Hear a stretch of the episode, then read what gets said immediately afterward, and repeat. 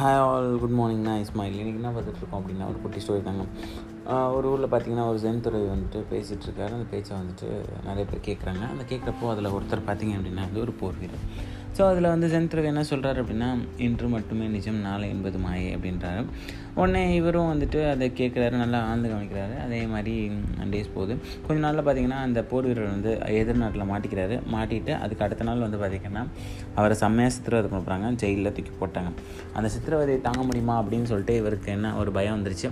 நாளைக்கு என்ன நடக்க போதோ நமக்கு என்ன ஆகும் தெரியல என்ன ஆகும் தெரியல என்ன ஆகும் தெரியல ரொம்ப கஷ்டப்படுறாரு. உடனே என்ன பண்ணுறாரு அப்படின்னா ஜன்னல் கம்பியை வளைச்சி அந்த கம்பியை எடுத்து தற்கொலை பண்ணிக்கலாமா அப்படின்னு சொல்லி நினைக்கிறாரு. அப்புறமா யோசிக்கிறாரு இந்த சென் தரவி சொன்னது இன்று மட்டுமே நிஜம் நாளை என்பது மாயின்னு ஸோ இன்றைக்கி நமக்கு இருக்குது ஸோ நம்ம நிம்மதியாக இருக்கலாம்னு சொல்லிட்டு நிம்மதியாக தூங்குறாரு. தூங்கி எழுந்துச்சு காலைல பார்க்குறாரு அந்த எதிர்நாட்டை வந்து இந்த நாட்டுக்காரவங்க பிடிச்சி இவங்க நண்பர்கள்லாம் வந்து இவரை காப்பாற்றுற மாதிரி.